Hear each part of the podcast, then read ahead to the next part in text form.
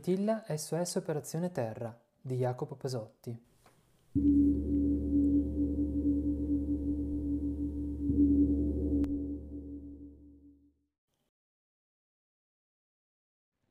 Capitolo 4 Alla ricerca della cura per rocce e montagne.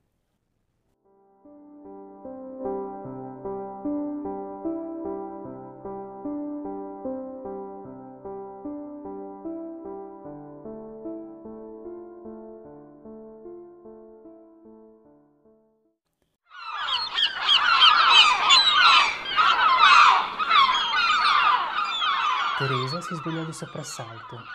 Fuori dalla tenda c'era un chiasso infernale.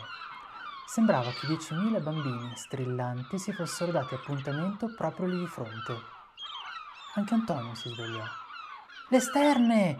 gridò Teresa. Che? chiese Antonio.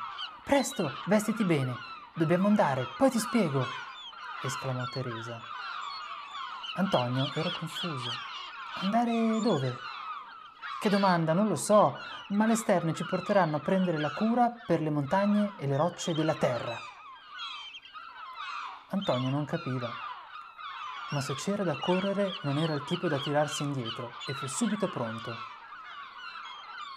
Dovette però chiedere aiuto alla sorella per annodare le stringhe degli scarponcini, soprattutto se di fretta, per lui questo era un lavoro impegnativo. Teresa prese solo il suo maglioncino preferito, quello rosso di lana che le aveva fatto la nonna. Uscirono dalla tenda e il cielo cominciava appena a rischiararsi. Qualche stella c'era ancora, le altre già non si vedevano più. Sul prato di fronte alla tenda, Teresa e Antonio videro decine, forse un centinaio di uccelletti bianchi, candidi affusolati, con le estremità delle ali nere. Continuavano a gridare Andiamo, andiamo, dobbiamo partire! strillò uno di loro. Sui pini non lontani della tenda c'erano dei corvi e un falco. Sotto l'arice un grande cervo li osservava pensoso.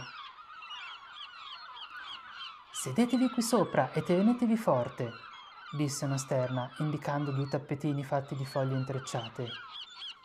Teresa si accomodò su uno di questi, Antonio sull'altro. Poi le sterne gridarono ancora più eccitate. Si levarono in volo come una nuvola caotica e a gruppi afferrarono le corde che trattenevano i tappetini. Erano tantissime. In un attimo i bambini furono sollevati in volo e piano, piano si alzarono dall'accampamento. Antonio vide un gufo fare capolino dalla tenda di mamma e papà. Mamma, papà! chiamò verso la tenda. Non ti preoccupare, disse una sterna che gli volava vicino. Il gufo li cullerà nel sonno fino al vostro ritorno. Saranno molto riposati quando vi rivedranno. Antonio fece cenno di aver capito, anche se forse non era veramente proprio così. Poi guardò la valletta che si faceva piccola sotto di lui e le montagne che il sorgere del sole pennellava di rosa. Era bello vedere il mondo dall'alto. Ma le aquile volano ancora più in alto, commentò tra sé e sé. Certo, disse la sterna, tutta affilata nel suo volo, che aveva sentito le parole del bambino. E Domitilla più in alto di tutte. Guardala! Antonio la vide, un puntino nero così in alto che l'avresti presa per un granello di polvere, o un moscerino che volava a 3000 metri. Domitilla! la chiamò. E amica mia, disse poi, senza riuscire a nascondere un certo orgoglio. Poi chiese alla sterna, dove andiamo? In Australia, rispose l'uccello. Antonio si chiuse nella maglia, si raggomitolò sul tappetino, mentre sotto di lui passavano le montagne, poi le valli, poi le città e infine il mare che sembrava non finire mai. Che spettacolo il pianeta Terra visto dall'alto. Tutto diventava piccolo piccolo. Le strade, le case e le navi nel porto. Una grande nave sembrava immobile in mezzo al mare, ma una scia V a poppa mostrava che stava avanzando verso il mare aperto. È tutto minuscolo dal cielo, disse Antonio. Ah già, quando sei per terra i palazzi, le chiese, le montagne e i laghi sembrano enormi, ma non è così. È un piccolo pianeta il nostro, ci stiamo stretti stretti, commentò la sterna che gli volava vicino vicino. Pensa che ogni anno noi vogliamo da un polo all'altro e poi torniamo. È un pianeta piccolino questo, tutto sommato. Come ti chiami? domandò il bambino. Eulero, rispose la sterna. Perché vogliamo in Australia?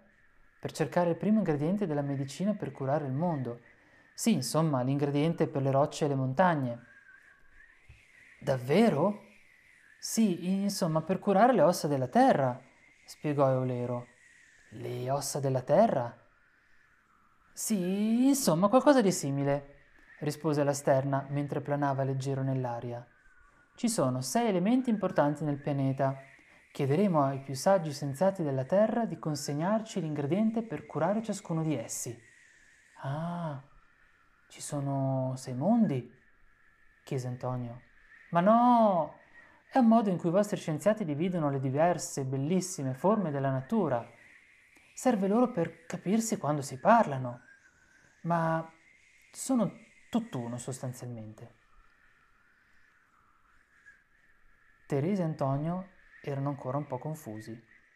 Se uno scienziato incontra un altro, provò a chiarire Olero, si salutano e uno dice che studia la sfera della vita, che poi loro chiamano biosfera, mentre l'altra dice di essere esperta della sfera dell'acqua, che loro chiamano idrosfera. E in questo modo capiscono subito di che cosa si occupano l'uno e l'altra. Forse un po' meno, ma Teresa e Antonio erano ancora un po' confusi. La sterna ci riprovò. Se voi rompete un osso, andate da uno specialista delle ossa. Se vi sbucciate un ginocchio, andate da uno che cura la pelle. Se non ci vedete più tanto bene, andate dall'oculista. C'è uno specialista per ogni parte del vostro corpo.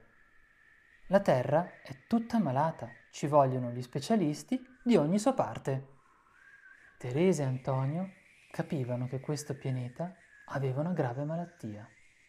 Ma parlare di medici, cure, malattie per un pianeta era veramente molto strano. Un pianeta non era una cosa viva. O forse sì? Quante cose sai, Olero, disse Teresa. Perché non ci parli tu con gli scienziati? Noi siamo solo dei bambini. E io sono solo un uccello, Meglio che siano gli umani a parlare con gli umani. È una legge della natura, disse la sterna, che poi cabrò nel cielo e gridò Ma ora guardate, siamo in India. Stiamo volando sul patriarca di tutti i fiumi, il Brahmaputra. È il fiume più lungo del mondo, non è grandioso? I due bambini guardarono il nastro d'argento che serpeggiava nel verde delle foreste e si perdeva in un mare ancora lontano all'orizzonte. Là sotto c'erano elefanti e serpenti, scimmie e tigri, ma anche banane dolcissime. Ho fame, si accorse d'un tratto Antonio. Allora le sterne scesero su una spiaggia dell'Oceano Indiano, dove una famiglia di scimmie offrì ai bambini banane e frutti succosi. Antonio fu immediatamente rapito dai piccoli macachi che non vedevano l'ora di poter giocare con i due umani che avrebbero salvato il mondo.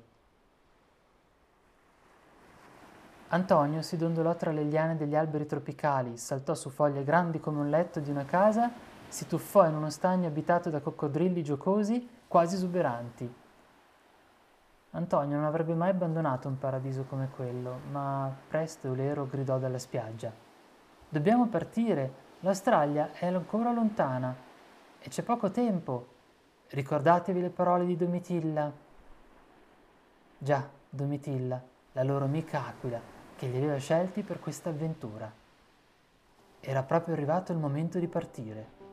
Le sterne ripresero il volo verso sud, destinazione Australia.